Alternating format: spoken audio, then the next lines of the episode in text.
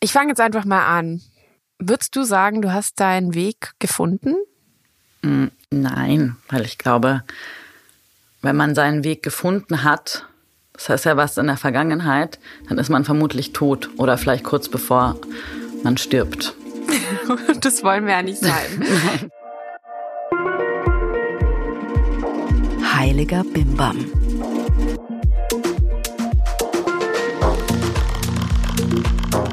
Hallo, herzlich willkommen zu einer neuen Folge Heiliger Bimbam. Wie schön, dass ihr wieder da seid. Ich bin Rebecca Randack, die Gründerin des Yoga-Blogs Fuck Lucky Go Happy. Ich unterrichte Yoga, mache einen Podcast, neuerdings auch äh, Online-Programme über Morgenpraxis. Also ziemlich viel und überall kommt Yoga drin vor. Allerdings war das bis hierher ein relativ langer Weg. Letzte Folge habe ich mich schon mit Conny Bisalski über die Heldenreise unterhalten und heute knüpfen wir nochmals ein bisschen daran an.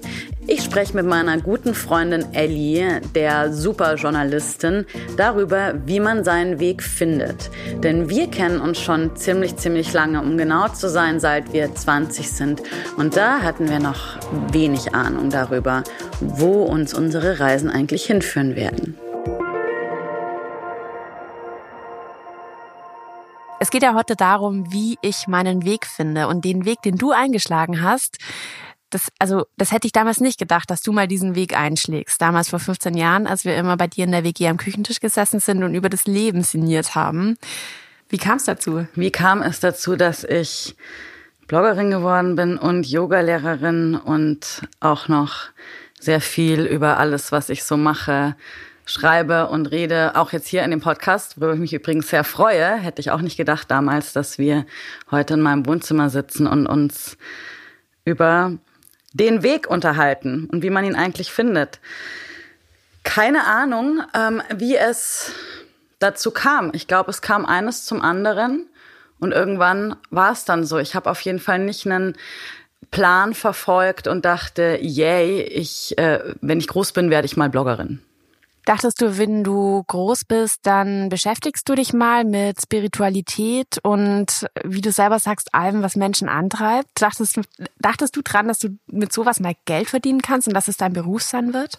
Nee, überhaupt nicht. Also damals dachte ich, glaube ich, äh, dass ich mal, also in der Zeit, ich meine, du weißt es selber, wir waren ziemlich viel aus und viel feiern und ich habe mich sehr, sehr intensiv für Techno oder elektronische Musik interessiert. Ich dachte irgendwie, ich lande eher mal so im Eventbereich, Musikmanagement, irgendwie sowas. Das Leben an sich und die großen und die kleinen Fragen des Lebens, die interessieren mich aber einfach schon immer eben. Also manchmal bis um 5 Uhr morgens mit äh, Wein und Zigaretten an meinem Küchentisch in der WG. Ähm, dass das mal der Inhalt meiner, meiner Karriere oder meines Berufs äh, sein würde, hätte ich wahrscheinlich damals nicht gedacht, aber eigentlich im Rückblick überrascht es mich auch nicht. Mich auch nicht. Das ist doch lustig. Was hättest du damals gemacht? Ich weiß nicht. Ich dachte schon immer, dass du Journalistin wirst. Ich dachte das auch, aber ganz ehrlich, mein Problem war damit, ähm, von mir dachten das alle und das hat mich total gelangweilt. Deswegen habe ich da so gegen mich selbst und gegen diesen Plan, der ganz früh schon ähm, existiert hat, gegen den habe ich immer so ein bisschen angekämpft. Also eher so das gegenteilige Problem. Ja, weißt du, guck mal, ich habe mich nie getraut. Also ich glaube, ich wäre vielleicht auch gerne Journalistin geworden, aber ich habe mich das, glaube ich, damals nicht getraut. Ich dachte immer, ich habe nicht, also ich wusste zwar schon, dass ich ganz gut schreiben kann und ähm, dass ich irgendwie auch ganz gute Ideen habe und so, aber ich dachte immer so, ja, mir fehlt irgendwie das richtige Praktikum oder die freie Mitarbeit da und da. Und ich hatte irgendwie keine Ahnung, wie ich da anfangen soll. Und insofern finde ich es eigentlich ganz interessant, dass ich schlussendlich doch wo gelandet bin, wo ich äh, Texte schreibe und Inhalte produziere. Ähm, schlussendlich bin ich ähm, über ganz andere Ecken dann doch da gelandet, was ich mich damals vielleicht gar nicht getraut hatte zu denken. Das heißt aber ja, das Thema, wie finde ich raus, was ich will, was will ich eigentlich, kennst du aus deinem eigenen Leben. Ja klar, und wer mir erzählt, der kennt es nicht, lügt. Kannst du dich dran erinnern, an den Moment, an dem du dir zum ersten Mal gedacht hast, oh, jetzt habe ich gerade überhaupt keine Ahnung, wie es weitergeht? Hm, weißt du, ich glaube, Das war, ja, wahrscheinlich war das äh, nach der Uni. Also so diese Uni-Endphase. Ich meine, wir hatten, wir hatten die geilste Zeit. Wir, wir haben in, in, in München studiert. Wir hatten irgendwie, wir hatten Sinn im Leben. Wir hatten geistigen Input durch das, was wir in der Uni gemacht haben. Wir hatten irgendwie genug Geld, weil wir ganz coole Nebenjobs hatten. Wir waren viel unterwegs. Wir hatten super Freunde. So, ich meine, ich sage immer im Nachhinein, so diese Uni-Zeit in München war ähm, die beste Zeit meines Lebens. Das war völlig unbeschwert alles. Und dann war das irgendwann zu Ende. Und wir haben alle unseren Abschluss gemacht. Und dann kam irgendwann die große Frage, ja, und was jetzt? Ja, irgendwann muss man so sein Shit together kriegen. Ja, furchtbar. Es war ganz furchtbar. Also bei mir war, glaube ich, ganz furchtbar. Äh, ich habe ein Riesendrama aus meiner Magisterarbeit. Das war also die Abschlussarbeit von meinem Studiengang. Ich habe italienische Literatur mit Psychologie und Soziologie in den Nebenfächern studiert ähm, auf Magister. Vielleicht auch nicht der klassische Studiengang, wo man dann später mal Bloggerin und Yogalehrerin wird. Ich war relativ unerschrocken. Danach war für mich klar, okay, Studium fertig, ziehe erstmal nach Berlin zu meinem Freund aber ähm, diese, die, die, die Monate vorher dachte ich, ich muss mich aus dem Fenster stürzen. Gut, dass wir im Erdgeschoss gewohnt haben. Das heißt ja, du warst damals mutig genug, um gewisse Dinge auch einfach mal auf dich zukommen zu lassen. Oder, oder habe ich das falsch verstanden damals? Nee. Oder hattest du Angst vor dem, was passieren wird? Ich glaube, ich hatte total Angst. Ich habe es nur da nicht so konkret gemerkt als Angst, oh shit, was ist eigentlich danach? Sondern dachte, cool, dann habe ich endlich die Uni irgendwie los. Und äh, dass ich gemerkt habe, so, oh, das ist jetzt alles doch nicht so easy, das dauerte wirklich noch eine Weile. Und ich muss sagen, also aus meiner persönlichen Erfahrung und das, was ich jetzt auch so um mich rum immer sehe, ist, dass bei den meisten Menschen das erste Mal im Leben, wo sie sich wirklich fragen, so dieses, hey, was will ich denn eigentlich? Und das ist meistens eine Scheißzeit. Ich glaube, das Wichtigste ist, man muss irgendwas anfangen, irgendeinen Job anfangen. Und ich habe dann, also ich habe ein Jahr lang irgendwie rumgejobbt mit, habe wieder gekellnert, alles Mögliche, was man so macht, hier und da ein paar freiberufliche Sachen und habe dann in einer PR-Agentur angefangen und habe PR für Startups gemacht. Und das waren zwei Jahre, die ich jetzt nicht, also ich habe sehr schnell gemerkt, 9 to 5 kann ich überhaupt nicht, geht gar nicht. Ich fand halt den Sinn so bescheuert. Also das Ziel, war eine Nennung in einer Zeitung, die ich wahrscheinlich selbst nicht mal kaufen würde.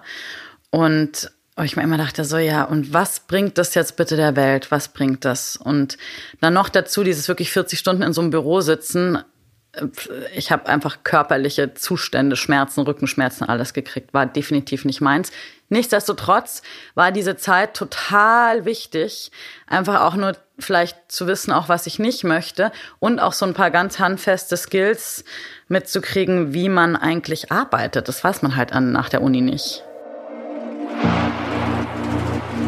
Auch für die heutige Folge von Heiliger Bimbam haben wir einen Sponsor.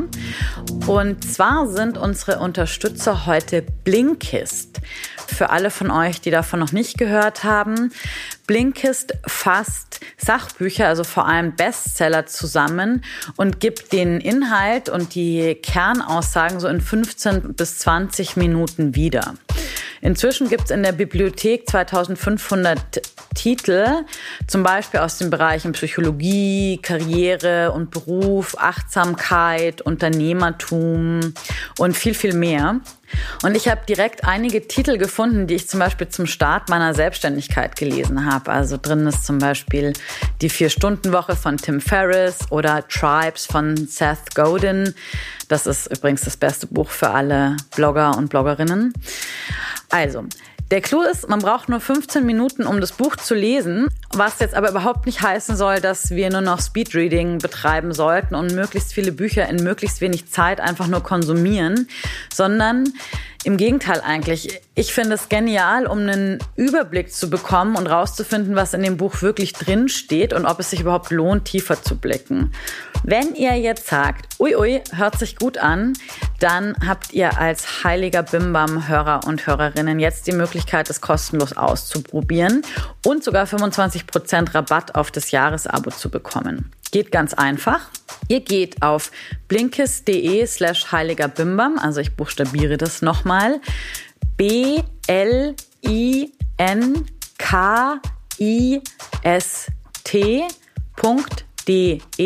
slash heiliger Bimbam.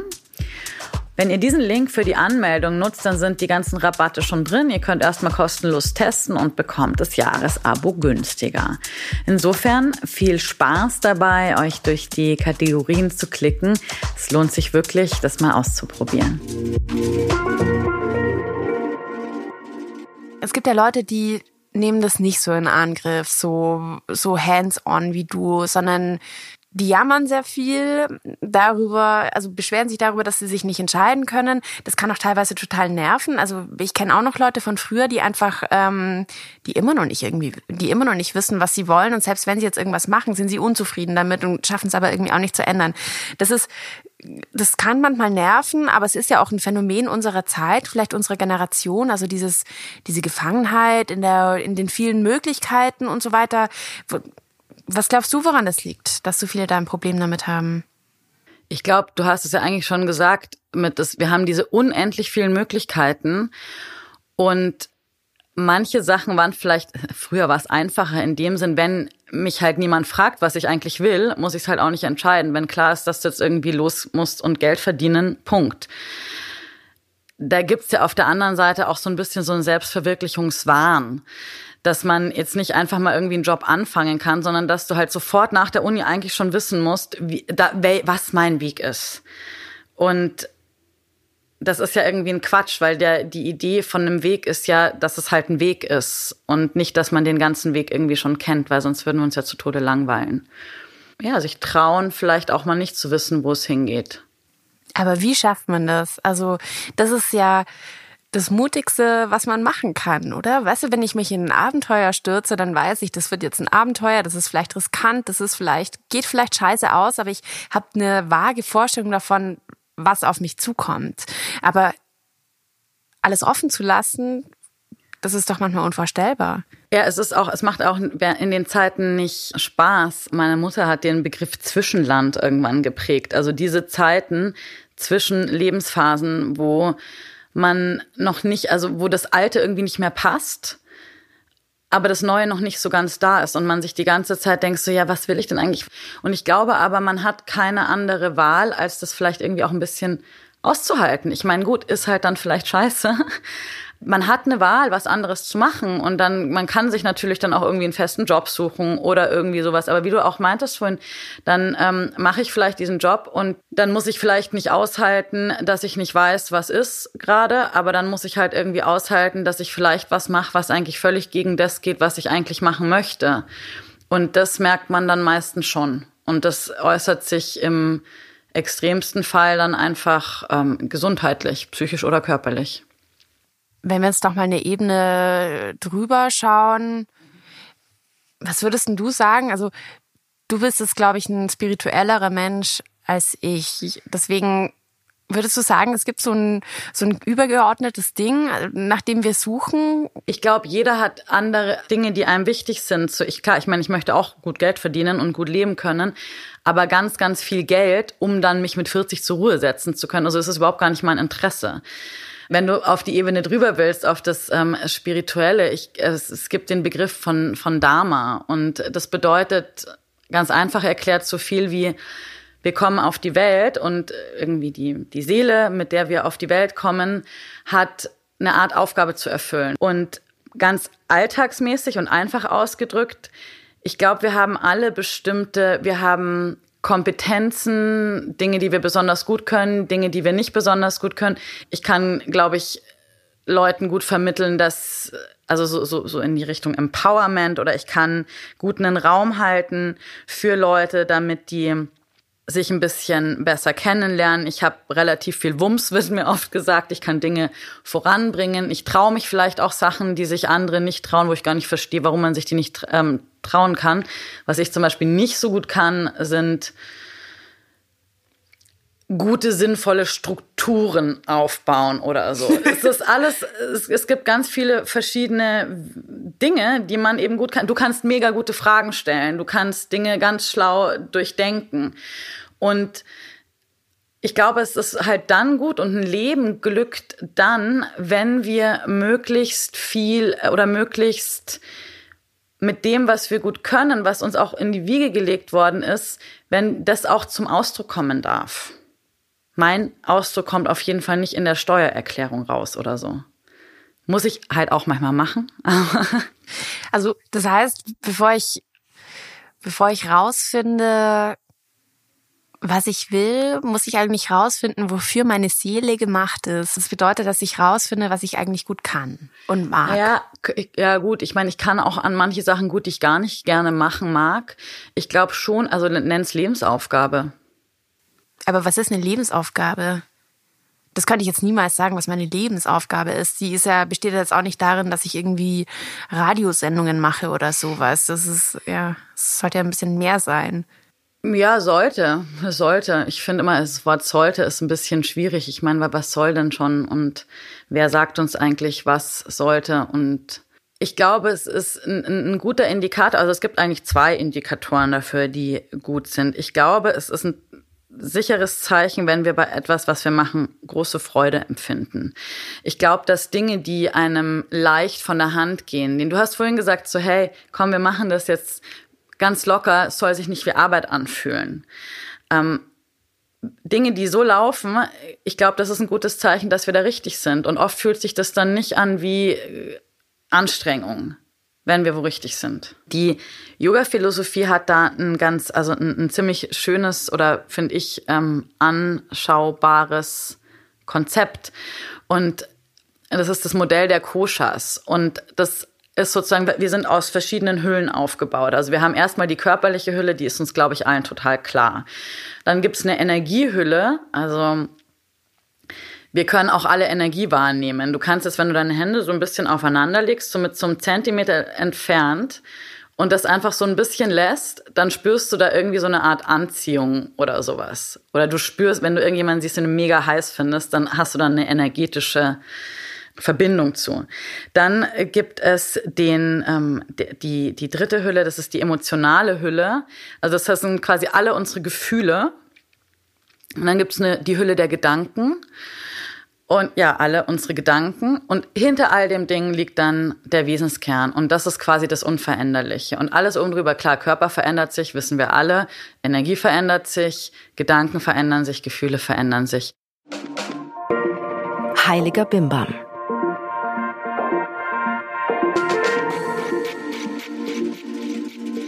Also ich muss, um meinen Weg zu finden, muss ich erstmal meinen, meinen Wesenskern finden.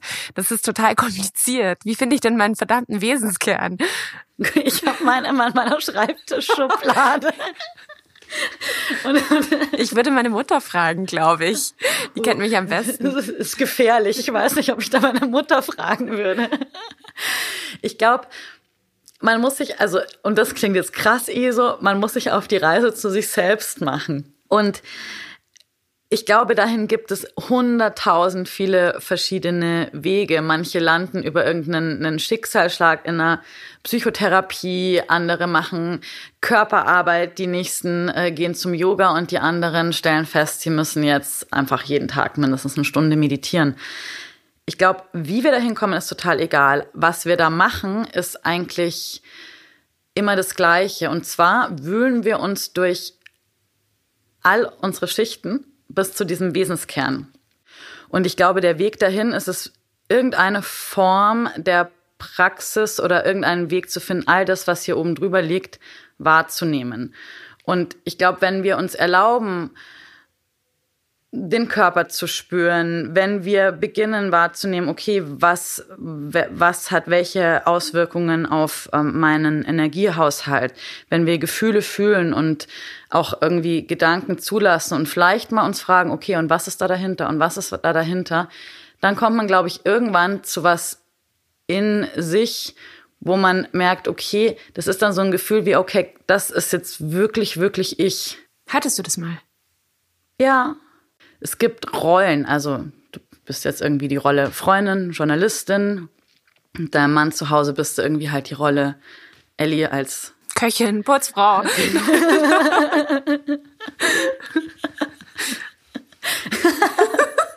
genau, aber wir verstehen uns ja eigentlich die ganze Zeit als irgendwas, wie wir halt so sind. Und dann gibt's aber irgendwas in uns, wo wir irgendwie wissen, okay, das bin wirklich ich. Also das ist so ganz meins. Kennst du das nicht, das Gefühl? Wenn das Gefühl hast, das kennt vielleicht gar niemand anderes, aber das fühlt sich so richtig nach dir selbst an? Ich bin mir gerade nicht sicher. Kannst du mal deins beschreiben? Ich kann das, das kann ich nicht beschreiben, das kann ich nur fühlen. Manchmal es gibt so, es gibt ein so ein Bild, da bin ich drei Jahre alt oder so, und das, wenn ich anschaue, dann habe ich das Gefühl, so, oh krass, ja stimmt, so bin ich. Da hast du aber kein Yoga gebraucht, sondern nur ein einen guten Fotografen damals. Nee, auf der, aber interessanterweise habe ich auf diesem Bild habe ich auch eine, habe ich eine Strumpfhose an. Also Strumpfhose und Unterhemd. Also das Thema Leggings war schon früh da. das ist nicht, das geht, da geht es eben nicht um das Äußere, sondern es geht eher um so ein Gefühl.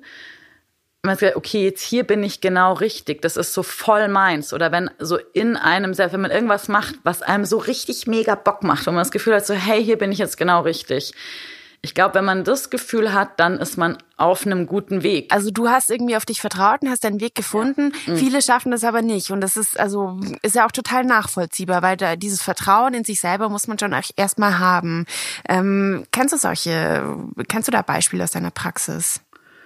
Ja, also ich denke, ich habe das große Glück gehabt, in einer Familie aufzuwachsen, in der das, in, in der ich mich auch irgendwie ausprobieren durfte, in der ich gelernt habe, dass auch Lebensentwürfe, die jetzt vielleicht nicht dem klassischen Bild, wobei gut, welches, über welches klassische Bild kann man heutzutage überhaupt noch reden? Aber es gibt auf jeden Fall so Vorstellungen, ja, machst du halt irgendwie deine Ausbildung fertig und dann verdienst du erstmal Geld im Job und dann kriegst du am besten noch ein Kind und ähm, gründest eine Familie.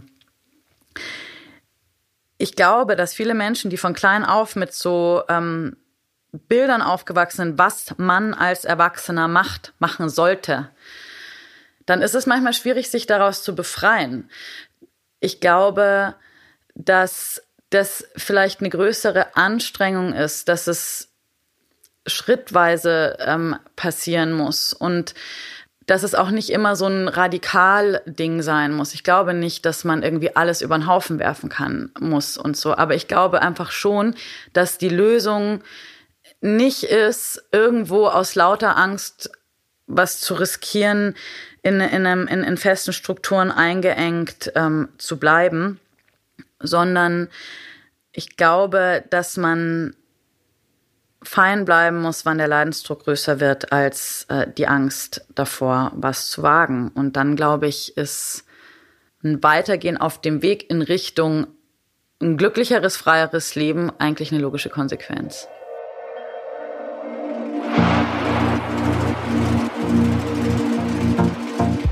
Eine der großartigen Dinge daran, dass ich keine Studentin mehr bin, sondern inzwischen einen erfolgreichen Yoga-Blog betreibe, ist, dass wir viele Samples kostenlos zugeschickt kriegen. Letzte Woche kam ein neues Sample, eine neue Yogamatte bei uns in die Redaktion geflattert von unserem Sponsor Jade Yoga, die es auch möglich machen, dass wir diesen Podcast hier aufnehmen. Die Jade Yogamatten sind einfach der Hammer und seit vielen, vielen Jahren empfehlen wir die immer wieder. Und das Coole an dieser einen neuen ist, die hat sogar mich mal wieder ähm, rein optisch sehr stark überzeugt. Das ist die Jade Two-Tone. Die ist 5 mm dick und 180 cm lang und hat so zwei supergeile Rottöne. Also ähm, oben ist so ein hellrot und auf der anderen Seite ein bisschen dunkleres. Ich finde das wirklich schön, obwohl ich persönlich leider keine neuen Yogamatten mehr brauche und sie deshalb weiter verschenken werde. Wenn ihr jetzt aber sagt, es ist allerhöchste Zeit, dass ich mir eine geile, neue, schöne, rutschfeste, ökologisch und fair hergestellte Yogamatte besorge, dann ist jetzt ein guter Zeitpunkt, weil wir haben auch heute wieder einen Rabattcode für euch. Und zwar ganz einfach, ihr geht auf jadeyoga.eu und gebt dann beim Checkout den Code Heiliger Bimbam ein und dann gibt es 10% auf die Bestellung jadeyoga.eu und der Code Heiliger Bimbam.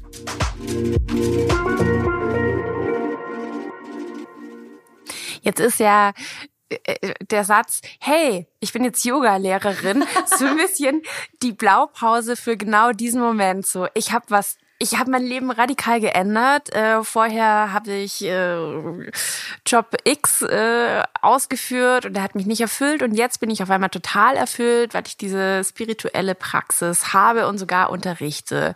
Also das ist, das ist doch das Synonym für, ja, jetzt habe ich meinen Weg gefunden. Das machen aber auch ganz schön viele. Es ist, das ist ein Klischee. ich liebe das. Ja, nein, es ist, es ist ein Klischee, aber es stimmt hundertprozentig. Ja, du bist auch ein Klischee dann. Ich bin auch ein Klischee, was das angeht, ja. Ähm, wobei ich habe das alles ehrlich gesagt schon vor meiner Yogalehrerausbildung angefangen. Den Job habe ich vorher gekündigt. Ja, und ich super ähm, beschrieben.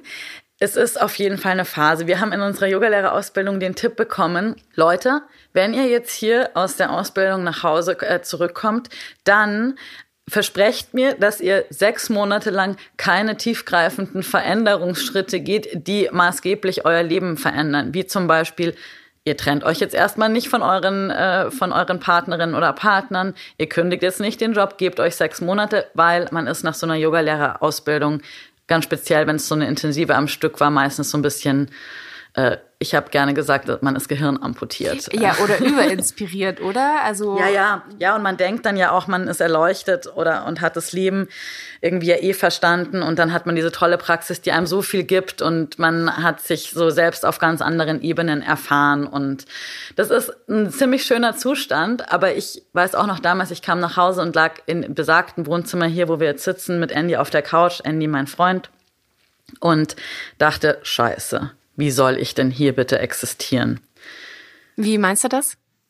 Weil alles Alte nicht mehr dazu gepasst hat? Ja, ich war so, hä, wie jetzt Beziehung? Und eigentlich war ich ja in meinem totalen, in Liebe mit allen, mit der ganzen Welt um mich herum. Und irgendwie saß ich dann in der gleichen ollen Beziehung auf der gleichen ollen Couch. Und ähm, hast du eine neue Couch gekauft dann? Nach sechs Monaten? nee, ich habe es noch ein bisschen ausgehalten auf der Couch und dann hatten wir ein Jahr später eine riesengroße Beziehungskrise, haben die aber ähm, ganz gut hinbekommen. Die Realität als Yogalehrerin ähm, sieht anders aus. Also es gibt wahnsinnig viele Menschen, die Yoga-Ausbildungen machen, aber die Arbeitsrealität, speziell die ersten drei Jahre, sind einfach wirklich knochenhart, damit Geld zu verdienen, als Fulltime-Yoga-Lehrer wirklich viel Geld zu verdienen überhaupt genug Geld zu verdienen, um ordentlich zu leben, wenn man keine Retreats und Workshops und so unterrichtet und eine große Zahl an Schülerinnen und Schülern hat, das ist schwierig. Mhm. Und ich muss sagen, die Begeisterung dafür, die geht irgendwann auch wieder, die geht auch irgendwie wieder zurück. Man landet auch wieder am Boden der Tatsachen und dann wird es eine Praxis, die sich ziemlich gut ins Leben integrieren lässt weil du die Beziehungskrise mit dem Andy angesprochen hast. Du musst jetzt gar nicht mehr rauslassen hier, aber das zeigt ja schon auch, dass ähm, wenn du diesen Weg einschlägst und das ist ja dann so die Extremform von ich habe meinen Weg gefunden, also worum, worüber wir heute ja sprechen. Das ist ja so so eine radikale Änderung, die dich automatisch auf so eine Autobahn schiebt, die dein Lebensweg jetzt plötzlich ist. Es ist total definiert, es ist total abgesteckt. Glaubst du, man kann sich da auch verrennen? Ja, klar, auf jeden Fall. Also alle Arten von Selbsterfahrung, von persönlicher Veränderung führen in Beziehungsgefügen oft zu irgendwie einem, ähm, einem ja, irgendwie Krisen. Also wenn der eine sich verändert und es plötzlich halt, man hat ja immer in einer Beziehung, hat man ja bestimmte Mechanismen, wie man zusammen funktioniert. Und wenn der eine sich radikal verändert, und irgendwie einen Entwicklungsschritt macht und der andere vielleicht nicht hinterherkommt oder vielleicht sogar eine, eine ganz andere Richtung macht, dann wird das irgendwie schwierig. Und dann entscheidet sich oft, ob, wenn die Wege sich jeweils verändern, ob die überhaupt noch zusammenpassen. Aber es gibt natürlich auch Leute, die sich mit der Praxis in irgendwelche Höhen meditieren, was ich auch glaube, was funktioniert. Man kann mit, Ener also mit Energiearbeit viel sehr bewusstseinserweiternde Dinge machen mein Weg ist es nicht. Ich glaube, es ist wichtig, all diese Erfahrungen auf den Boden zu bringen und hier in die Welt zu bringen, weil da wird es gebraucht und nicht irgendwo in irgendwelchen spirituellen Höhen. Und das finde ich total spannend, dass du das sagst, weil das heißt ja nicht, dass den, wenn man diesen Weg dann gefunden hat und ähm, ihn verfolgt, dass das automatisch richtig sein muss, weil man es also entweder übertreiben kann oder äh, irgendwie, ich höre so ein bisschen raus, weil, weil man natürlich sich auch sehr viel mit sich beschäftigt, was einerseits wichtig ist natürlich, dass man diese Selbsterfahrung macht und andererseits kann man ja natürlich auch total egoistisch werden und fällt dann aus so eben der Beziehung zum Beispiel raus oder aus einem Job auch, ähm, wo man, was man vorher eigentlich geschätzt hat. Also das heißt ja nicht, dass es dann, dass es dann besser ist. Klar, nee, heißt nicht unbedingt. Also ich glaube, also, oder zumindest in der Yoga-Praxis oder in eigentlich das in, in der spirituellen Praxis an sich geht es um Beziehung. Also und im, im endgültigen natürlich um die Beziehung, das Aufgehen im großen Ganzen. Aber ich meine, wenn wir ehrlich sind, wer ist denn, also in meinem Umfeld, ich kenne jetzt irgendwie niemanden, wo ich das Gefühl habe, hey, er hat hundertprozentig irgendwie alles verstanden. Aber also ich glaube, man kann alles auch missbrauchen. Also man kann sich auch irgendwie in, in, in eine Spiritualität oder in eine, ich würde sagen, es ist eine Pseudospiritualität flüchten und das anstatt etwas zu machen. Ich glaube, also für mich ist das Ziel oder die Idee hinter einer spirituellen Praxis, intensiver zu leben, mehr einzusteigen und das halt mitzunehmen, vielleicht auch und auch die Scheißzeiten irgendwie intensiv zu spüren, anzunehmen, auch wenn was, ich meine, wir sind alle nicht davor ähm, gefeit, dass nichts Unangenehmes in unsere Leben kommt, spirituelle Praxis hin oder her, ganz im Gegenteil. Und trotzdem, es geht, glaube ich, darum, alles, was kommt, anzunehmen und damit zu arbeiten. Und in mein, also für mich ist es, ich habe schon das Gefühl, dass diese regelmäßige Praxis, die ich habe, ähm, mir irgendwie ein bisschen hilft, einfach die Höhen und Tiefen des Lebens mit ein bisschen mehr Gelassenheit zu ähm, durchschiffen. genau, jetzt hast du, jetzt haben wir viel drüber gesprochen, was uns manchmal zufällig auf den richtigen Weg oder auf den für uns richtigen Weg schicken kann. Und was würdest du mir jetzt aber raten, wenn ich sage, gib mir einen Tipp?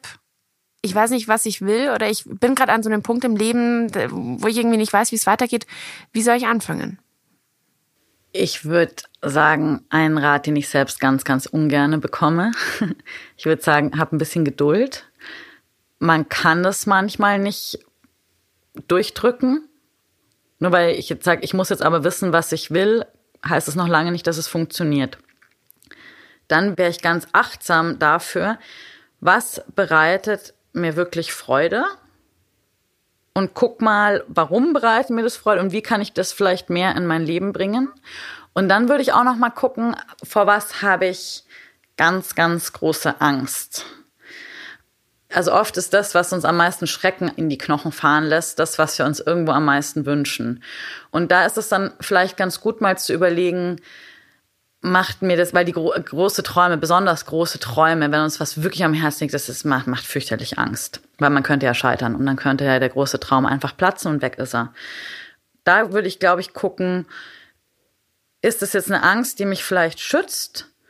Weil manchmal ist ja vielleicht einfach was noch nicht so weit und ähm, oder ist es vielleicht so eine Angst, die noch so ein bisschen so, oh Gott, es ist einfach ein bisschen, es ist groß und es ist besonders toll und ich mag es besonders gern und es ist jetzt an der Zeit, einfach mal ein bisschen ins kalte Wasser zu springen. Und dann würde ich sagen, im Zweifel springen. Hey, ähm, vielen Dank für die, äh, für diese spannenden Einsichten. Und ähm, ich weiß nicht, irgendwie, das fand ich jetzt echt cool. Ich habe das Gefühl, ich habe dich noch ein bisschen besser kennengelernt. Das ist cool. Ja. Jetzt gehen wir erstmal ein Bier trinken, oder? Ich denke auch. Ich denke auch, dann machen wir das, was wir schon seit 15 Jahren besonders gut können. Die Kneipe ums Eck und über den Sinn und Unsinn des Lebens philosophieren. Diesen Weg habe ich noch nie bereut. Bevor wir uns komplett verabschieden, hier noch ein kleiner Aufruf.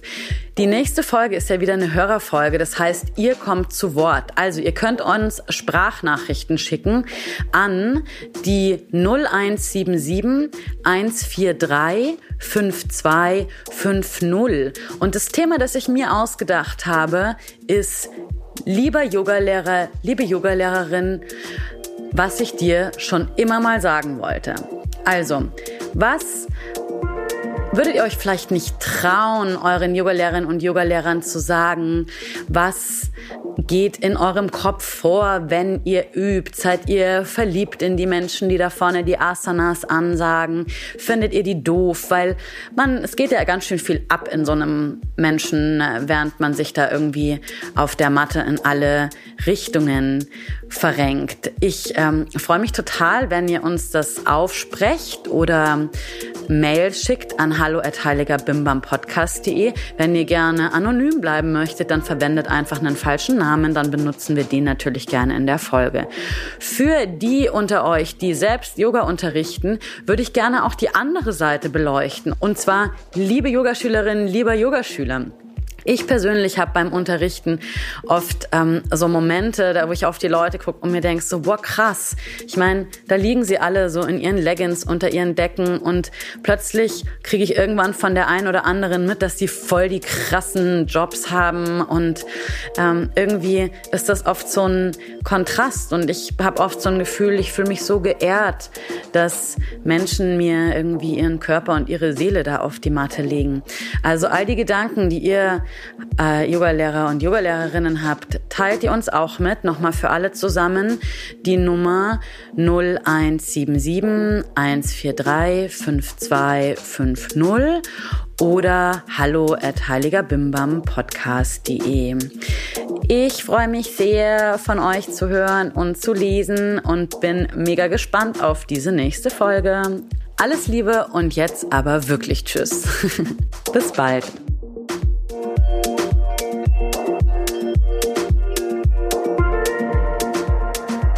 Ein Podcast von Fuck Lucky, Go Happy in Kooperation mit Ikone Media. Moderation Rebecca Randack und Elisabeth Fee. Redaktion Sarah Möller, Marion Hertel, Hardy Röde. Alle Informationen unter heiligerbimbampodcast.de.